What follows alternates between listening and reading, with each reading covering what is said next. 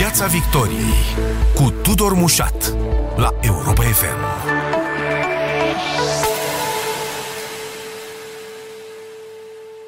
Bun găsit tuturor pe frecvențele radio, pe site-ul europafm.ro și pe Facebook. Discutăm astăzi despre campania de vaccinare care a intrat într-o nouă etapă discutată, dedicată populației generale cu prioritizările menținute pentru vârstnici, bolnavi cronic și lucrători uh, esențiali, dar care campanie este complicată nu doar de furnizarea cu sincope a dozelor, ci și de noi probleme de încredere.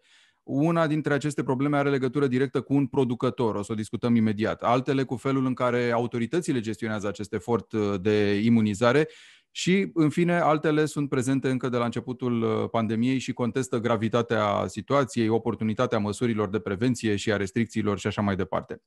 Uh, o salut pe Alina Bărgăoanu, decan al Facultății de Comunicare și Relații Publice din uh, SNSPA, expert în analiza și combaterea dezinformării și consilier onorific pentru comunicare al președintelui CNCAV, Comitetul pentru Vaccinare. Bun venit în Piața Victoriei! Bună ziua și mulțumesc pentru invitație și pentru introducerea pe care mi-ați făcut-o. Discutăm în primul rând, uh, doamna Bărgăoanu, despre această retragere uh, în valuri uh, a dozelor de AstraZeneca. Nu are legătură doar cu asta, are legătură cu ceva ce se tot întâmplă de la începutul anului, niște polemici care n-au legătură doar cu vaccinul în sine și reacțiile adverse sau efecte adverse, ci și cu um, relația contractuală, să zicem, adică e un compozit aici până la urmă. Avem de-a face cu decredibilizarea unui actor uh, important în procesul ăsta global de imunizare?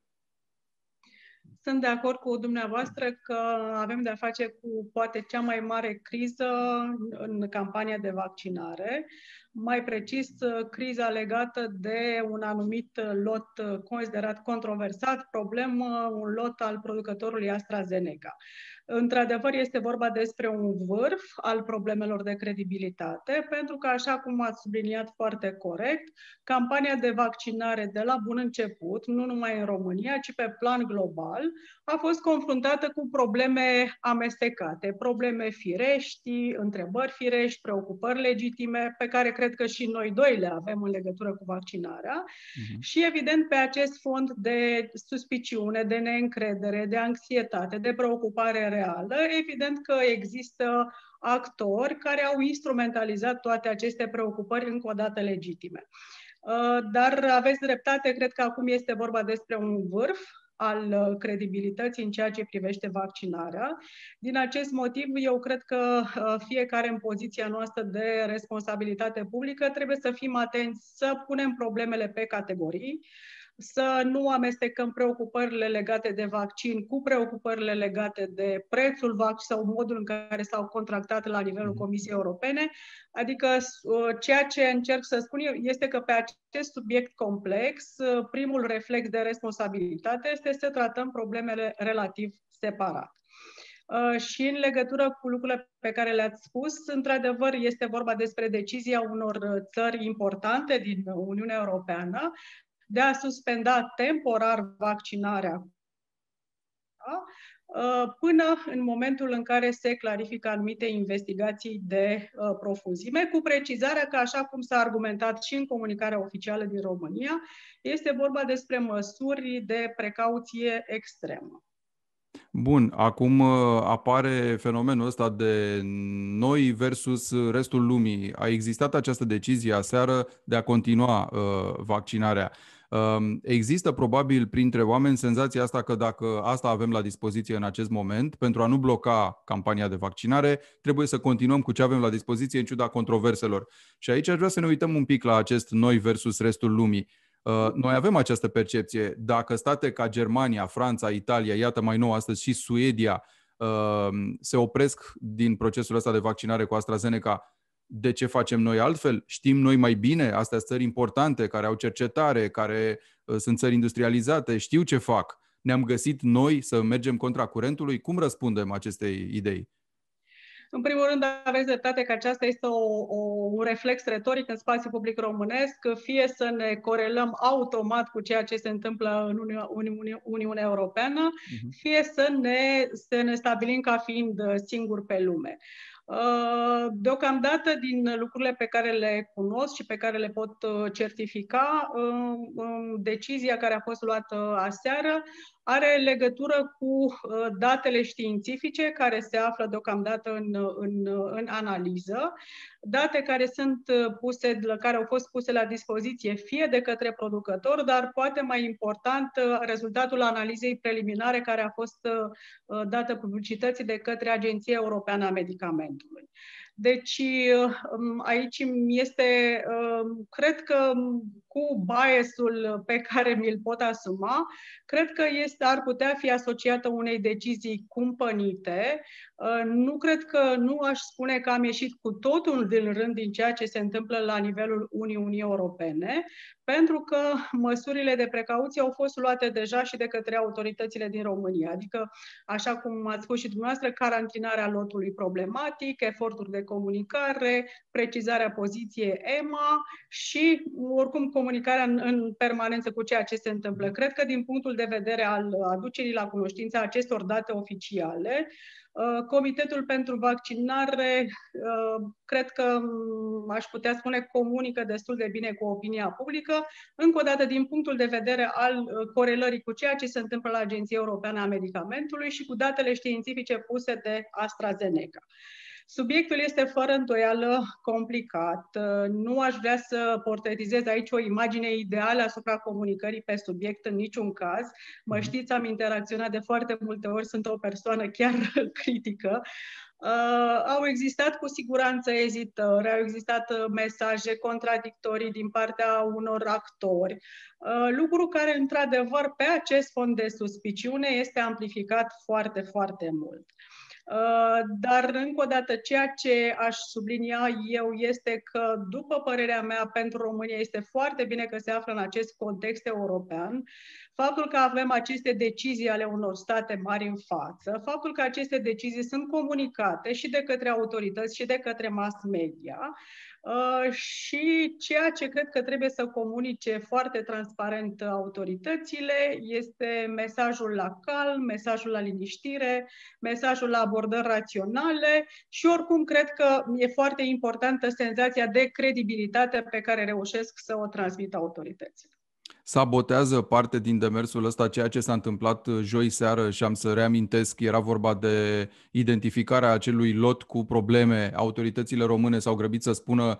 că nu a fost folosit acel lot și că dozele au fost carantinate și adevărat o parte dintre ele a fost carantinată, doar că s-a dovedit uh, la foarte scurt timp după că de fapt lumea se vaccinase cu acel uh, lot problematic, să zicem, cu ghilimelele de rigoare, numai că nici măcar premierul care se afla într-un interviu pe care l acorda chiar postului de televiziune unde lucrez în acel moment, mm-hmm. nu a putut găsi aceste date cu rapiditate, nici Comitetul pentru Vaccinare. Jurnaliștii au strâns uh, de la cetățeni uh, aceste informații, oamenii s-au uitat pe certificate, au văzut că au fost vaccinați cu doze din acel lot. De asta întreb, nu cumva lucrul ăsta a sabotat și mai mult toată încrederea în uh, construcția asta? Da, um, aș, încă o dată, prin poziția pe care ați precizat-o, aceea că sunt foarte aproape de demersul de vaccinare, lucru care nu este niciun fel, un lucru care să nu fie spus public și chiar repetat. Sigur. Evident că poate am câteodată abordări mai blânde. Știți că de fiecare dată când ești implicat și vezi dificultățile, începi să înțelegi poate mai mult lucrurile. Dar ceea ce pot să spun este că vidul de comunicare creează suspiciune, orice contrazicere dintre, dintre două surse de autoritate creează suspiciune, creează neîncredere. Uh, de foarte multe ori există o presiune imensă asupra celor care se află la masa deciziei pentru că nu apucă pur și simplu să fie uh, updatați în timp real uh, și atunci, încă o dată, lucrurile acestea evident că trebuie evitate la maximum. Mm. Nu, aici eu nu găsesc nicio scuză, doar aș spune că presiunea și viteza cu care se derulează lucrurile câteodată exced capacitatea autorităților de a răspunde. Mă întorc la acest demers de decredibilizare care nu are legătură doar cu aceste reacții adverse, um, are legătură și cu ceea ce s-a întâmplat în relația Uniunea Europeană-AstraZeneca, niște suspiciuni că nu și-ar fi onorat din anumite motive la timp uh, contractele, că poate ar fi dat altora în loc să dea Uniunii Europene. A existat de la început o polemică legată de, de acest producător și de produsul în sine, alimentată și de politicieni și lucrurile cumva s-au potențat reciproc. Când n-a fost una, a fost cealaltă. Adică, ba că vaccinul nu e bun, uh, președintele Macron exprima îndoieli în legătură cu eficacitatea lui, medici din Germania refuzau să se vaccineze ei sau pe pacienții lor cu aceste doze. Părea că există un fel de conspirație globală. Noi acum putem să extragem numele AstraZeneca și să ne locuim cu al oricărui alt producător. Fenomenul în sine ne interesează. Da. Aș uh, spune că de la bun început uh, vaccinarea a intrat într-un adevărat uh, război, se și folosește foarte mult termenul de războiul vaccinurilor, geopolitica vaccinurilor, diplomația vaccinurilor și cu siguranță în subiectul acesta al vaccinării, nu numai în Uniunea Europeană, nu numai în România, ci pe plan global, s-au intersectat, se intersectează în continuare foarte multe interese, interese politice, interese geopolitice, interese comerciale, ale financiare, dacă vreți și interese de prestigiu, interese reputaționale. Fiecare actor geopolitic important al momentului știți că și-a creat propriul vaccin, să spunem, și cred că noi ca experți am fi fost naivi să credem că nu va urma o uriașă bătălie pentru a, a-ți impune propriul vaccin. Și încă o dată, această bătălie de multe ori cred că se desfășoară inclusiv la nivelul marilor producători. Nu este o idee despre de conspirație, nu este vorba despre o interpretare conspiraționistă, asta cred că ar fi culmea din partea mea, dar cred că asistăm la confruntări, așa cum am spus, comerciale, politice, geopolitice și de prestigiu. Pentru că de la bun început, cursa pentru un vaccin a definit lupta împotriva pandemiei.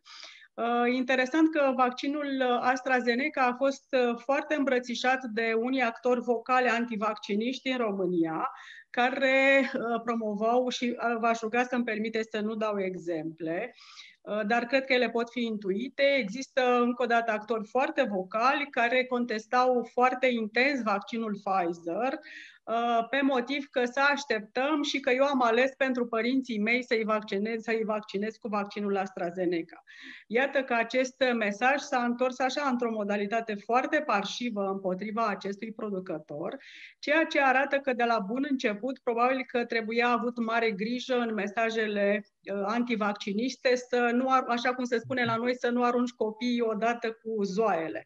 Adică de foarte multe ori mesajele de decredibilizare între vaccinuri au condus la o neîncredere generalizată în vaccinare, iar dacă e să ne pese ceva, de, ceva foarte important la nivelul autorităților, părerea mea că este absolut important ca autoritățile să conserve încrederea în vaccinare în general, încrederea în știință și în tehnologie, adică să nu amestecăm manifestări concrete cu această încredere care, după, după părerea mea, este foarte prețioasă în vaccinare în general, în capacitatea vaccinurilor de a eradica anumite boli grave.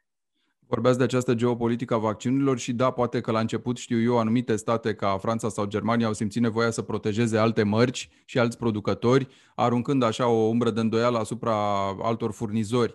Da, poate chiar și chestiunea asta uh, alimentează temerile și speculațiile. În Marea Britanie, de exemplu, toți medicii și cercetătorii spun la noi AstraZeneca, care e dezvoltat de Universitatea Oxford, de altfel, uh, uh, funcționează perfect, nu e niciun fel de problemă.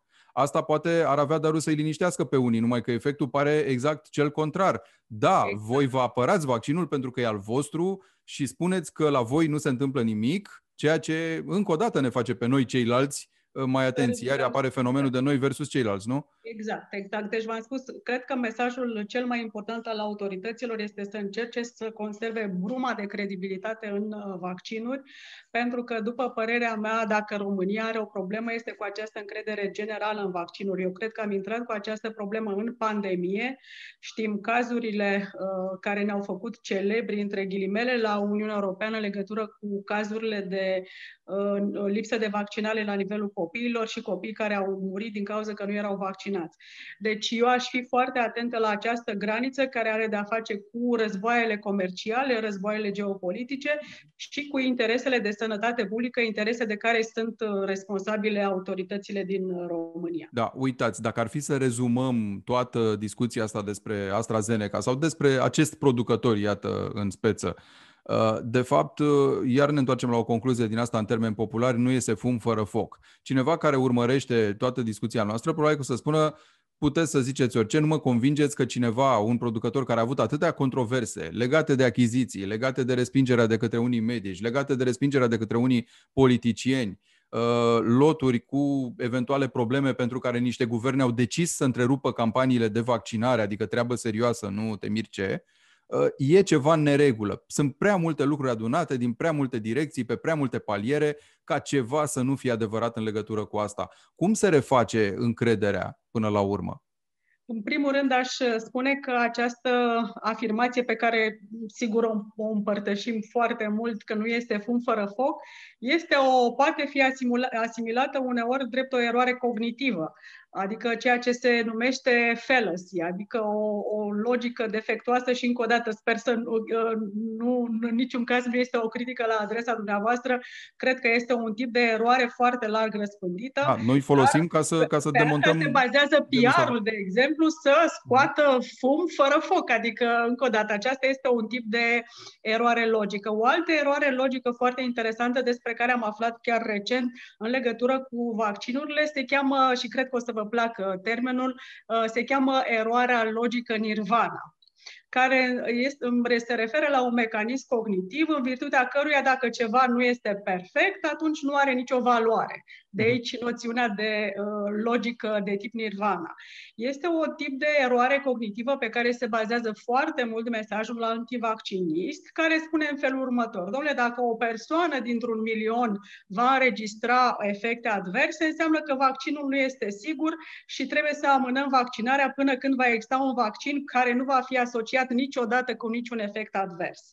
Uh, probabil că recunoașteți acest tip de argumentație care este foarte prezent în spațiu public în acest uh, moment, pentru că se argumentează că fiecare viață este importantă. Evident că fiecare viață este importantă, dar încă o dată acest tip de, acest tip de argumentație este îmbrățișat de multe ori de uh, mesajul antivaccinist, care spune, domnule, până nu va exista un vaccin care nu va avea niciodată niciun efect, niciun efect advers, înseamnă că trebuie să ne vaccinăm. E curios cum logica asta nu se, da, și nu se aplică logica asta altor produse medicamentoase pe care le consumăm al cu pumnul, deși exact. acele au la rândul lor contraindicații bine precizate și efecte adverse bine precizate sau reacții adverse, nu? Și deci, multe dintre ele pot face rău în doze. Exact. Este cea pe care ați intuit-o și dumneavoastră imediat, faptul că evenimentele rare se întâmplă. Sper să nu sun, să nu, să nu, intervenția mea să nu sune cinic, dar încă o dată, pe mine chiar m-a, m-a uh, prins analizarea acestei erori cognitive nirvana, adică de discurs de tip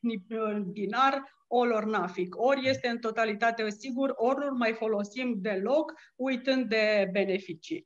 Pentru că, apropo de ceea și această introducere era și o pregătire a răspunsului cum construim credibilitatea, eu cred că în acest vacar de interpretări, de interese, care sunt cât se poate de reale, trebuie să ne întoarcem la faptele dezbrăcate pe cât posibil de orice interpretare. Uh, conform ultimului raport uh, al AstraZeneca, evenimentele care sunt analizate se referă la 15 persoane care au suferit tromboză venoasă și 22 de persoane care au suferit embolie pulmonară. La 17 milioane de persoane, Marea Britanie plus Uniunea Europeană la un loc. Uh, evident că cele 15 persoane, viața celor 15 persoane este extrem de valoroasă. Viața celor 22 de persoane care au suferit embolie pulmonară iarăși este extrem de valoroasă. În termeni statistici înseamnă 0,88% la un milion de persoane pentru tromboză și 1,29% la un milion de persoane vaccinate cu embolia pulmonară. De ce am adus acest exemplu? Pentru că, în, conform acelui raport, incidența generală a, a emboliei este de 1 la 1000. Uh, iar un doctor spunea, domnule, păi în felul acesta înseamnă că ai putea deduce că vaccinul te, te ajută să te lupți și cu embolia. Deci vedeți că datele statistice la un moment dat pot fi foarte mult răstărmăcite, da. dar încă o dată, pentru construirea credibilității, eu cred că trebuie să ne întoarcem la fapte, iar faptele arată că, în, în conform datelor care sunt în acest moment disponibile, vorbim totuși despre evenimente rare, Uh, și atunci cred că ar fi bine să ne ferim de această logică nirvana, că până în momentul în care nu va exista un vaccin, vaccin miraculos care să nu fie asociat niciodată cu un efect advers, atunci să nu ne mai vaccinăm. Uh, deci întoarcerea la fapte cred că este o modalitate uh, destul de bună. Cred că eliminarea acelor contraziceri dintre, dintre autorități despre care am vorbit ajută foarte mult. Cred că o comunicare insistentă, chiar plictisitoare, aș putea spune, iarăși face foarte bine acestui subiect, pentru că, încă o dată, avem de-a face cu un demers care este foarte complex din punct de vedere medical, social, psihologic, din toate punctele de vedere. Facem uh, un pas uh, mai departe, doamna profesor Bârgăoanu, uh, pentru că pomeneați de contrazicerile dintre autorități. Am avut săptămâna trecută un episod destul de contundent legat de transparentizarea unor date privind vaccinarea. Ministerul Sănătății s-a apucat să pună în circulație aceste date, din care a rezultat că s-ar fi vaccinat mai multe persoane decât aveau dreptul. Un număr destul de mic, altminteri, un 0,6%, dacă nu mă înșel, din totalul celor vaccinați, sunt suspectați că ar fi, s-ar fi vaccinat peste rând, mai ales beneficiind de legături de rudenie cu cei care aveau dreptul să se vaccineze mai repede, militari în, în speță sau oameni din sistemul de ordine publică și siguranță națională. Acum a existat uh, o reacție destul de virulentă, s-a comandat un control în primă fază la Ministerul Sănătății, niște autorități militare s-au plâns că aceste date n-ar fi trebuit publicate pentru că sunt date sensibile, deși n-a rezultat foarte clar în ce constă sensitivitatea acestor date, nu erau CNP-uri sau nume, uh, poate a existat o obiecție legată de adresa unui centru de vaccinare pentru cei din serviciile secrete, dar aici cred că e o notă proastă pentru un serviciu secret dacă nu e în stare să-și uh, uh, țină secrete locațiile unde face diverse activități.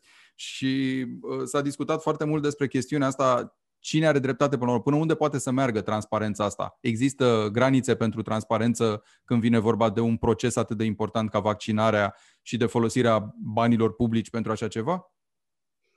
Uh, cazul este fără îndoială complex. Uh, cred că este foarte interesant de studiat și din perspectiva comunicării publice, perspectiva din care discutăm și noi uh, în această interacțiune.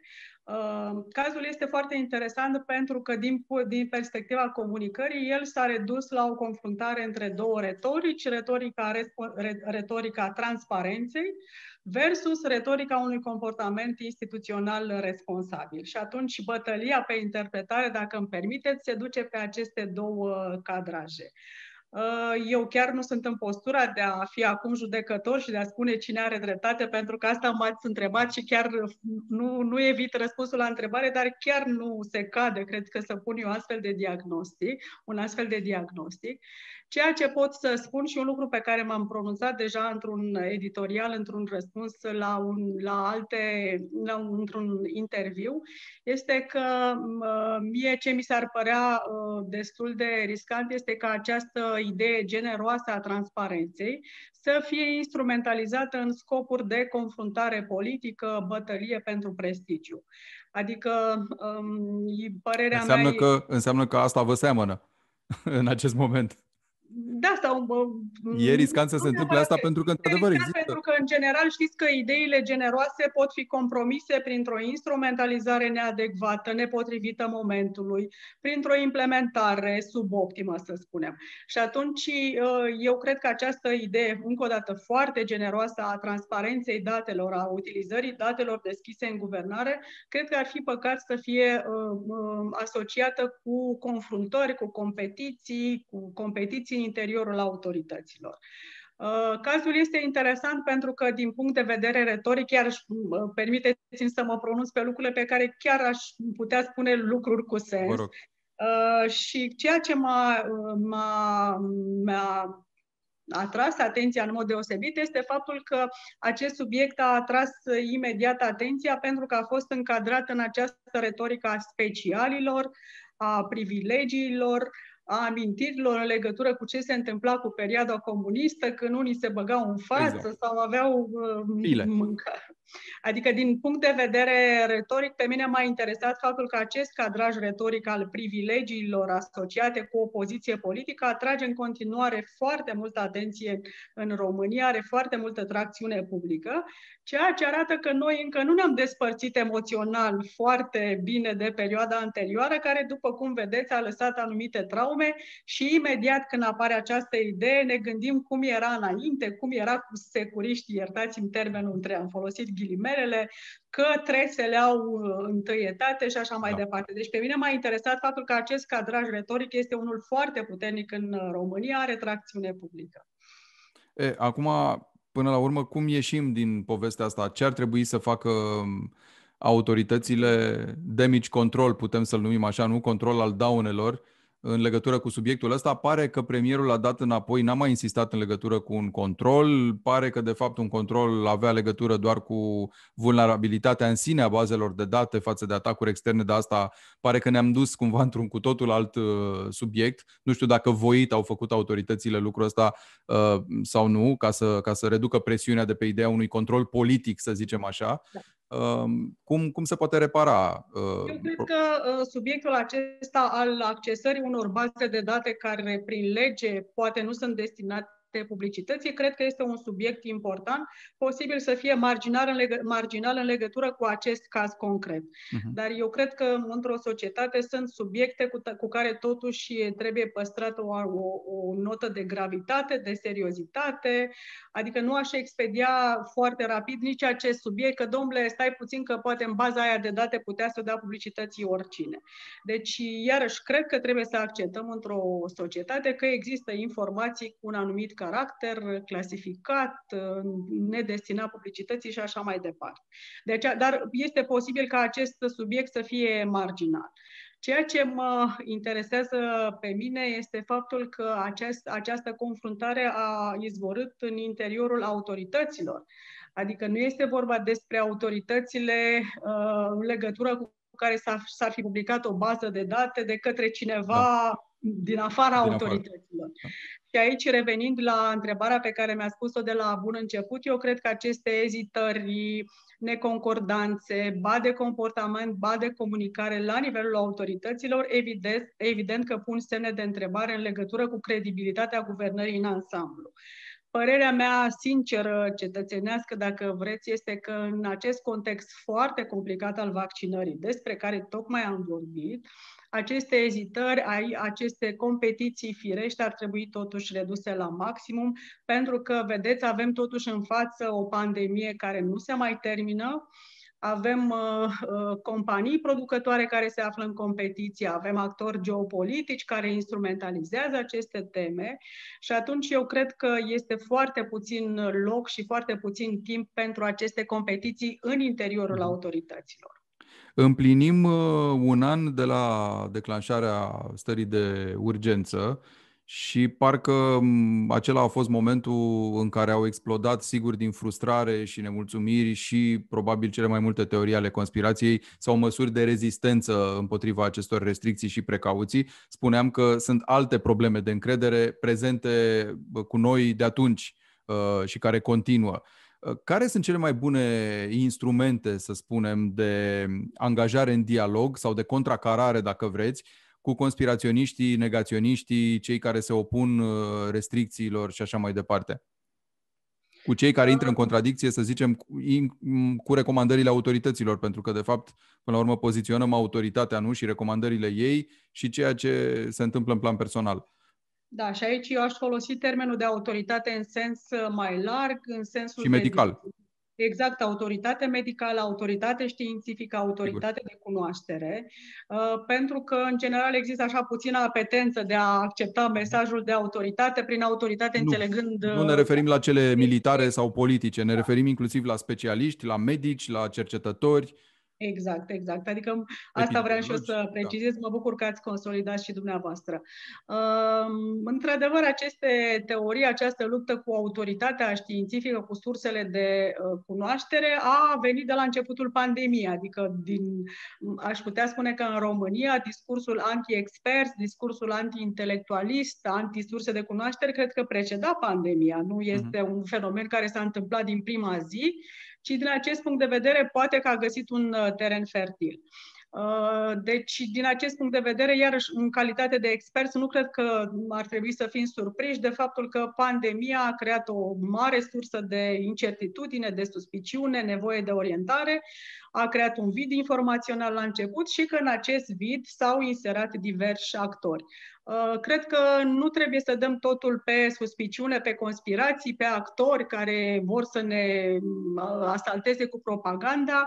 Eu cred că multe povești conspiraționiste au circulat la nivel trans, transnațional pur și simplu pentru că este o și reacție umană de a crea povești, de a adăuga interpretări, dar cu siguranță au existat și actori care de fapt sunt și foarte bine documentați de foarte multe rapoarte, inclusiv în România, care au căutat să instrumentalizeze, să weaponize, se spune în engleză, adică să transformă într-un fel de armă aceste preocupări și anxietăți legitime.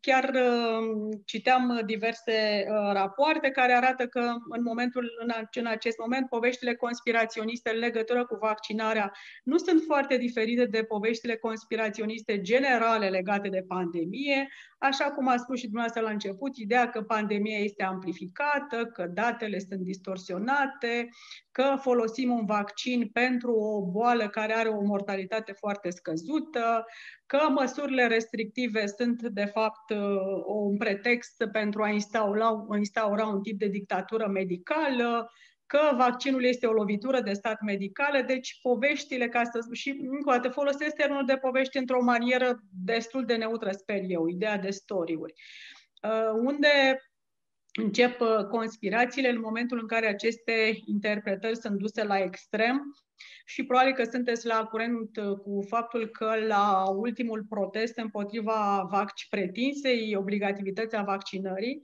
au mhm. fost uh, folosite simboluri naziste, de exemplu, a fost uh, folosită uh, o inscripție de la lagărul de concentrare Auschwitz, adică lucruri care, după părerea mea, deja, deja duc tonul discuției pe un ton foarte, foarte dramatic și care, în legătură cu care cred că ar trebui să fim puțin mai prudenți. În legătură cu întrebarea dumneavoastră, cum am putea aborda aceste lucruri, mi-a plăcut faptul că ați uh, folosit termenul cum putem să intrăm în dialog sau uh, cu astfel de, uh, cu persoane care împărtășesc astfel de păreri.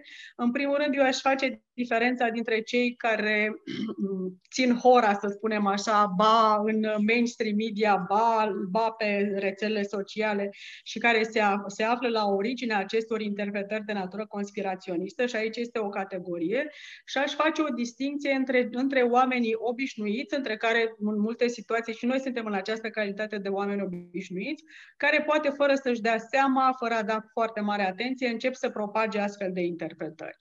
Uh, și atunci eu cred că oamenii nu ar trebui demonizați în momentul în care poate fără bună știință uh, încep să împărtășească astfel de puncte de vedere. Eu cred că atacul frontal la adresa acestor opinii uh, are mai degrabă efectul de bumerang eu cred că trebuie manifestată foarte multă empatie, trebuie identificate sursele neîncrederii, pentru că așa cum am vorbit noi pe, de-a lungul întregii interacțiuni, da. se amestecă foarte multe aspecte medicale cu aspecte administrative, cu experiențe nefericite pe care poate că le-am avut în legătură cu un medic de familie și atunci nu mai credem ce ne spune el așa încât, încă o dată, preocupările oamenilor legate de vaccinare, după părerea mea, nu cred că ar trebui în vreun fel demonizate, supuse linșajului public, linșajului simbolic, pentru că ele mai degrabă ar crea reziliență. În legătură cu cei care sunt identificați ca fiind în mod clar actorii zero ai acestor narațiuni, cred că este o discuție separată și care pe mine mă depășește în calitatea mea de expert. Adică Dar încă s-ar putea întâmpla cu cei de la care pornesc teorii. De la care pornesc și vreme... care pot fi dovediți prin măsuri de digital forensics că se află la originea acestor dezinformări, că în mod deliberat fac acest lucru, că există interese financiare, politice, geopolitice. Deci aici vorbim despre o cu totul altă da. discuție, dar încă o dată, la nivelul opiniei, eu cred că trebuie să începem să manifestăm foarte multă răbdare. Unii cu alții suntem după un an de pandemie, uh, suntem în toate calitățile noastre de părinți, de prieteni, de colegi foarte obosiți, foarte uzați pe acest subiect amestecăm lucrurile foarte mult și atunci, încă o dată, ceea ce am uh, sugerat eu uh, persoanelor în calitate de decidenți în acest moment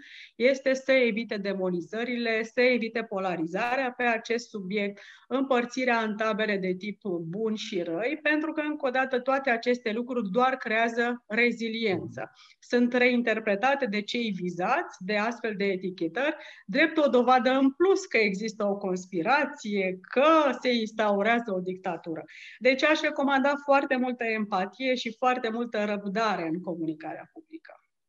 Profesor universitar dr. Alina Bărgăvanu, astăzi la Piața Victoriei. Mulțumesc foarte mult! Mulțumesc și eu foarte mult! Piața Victoriei cu Tudor Mușat la Europa FM.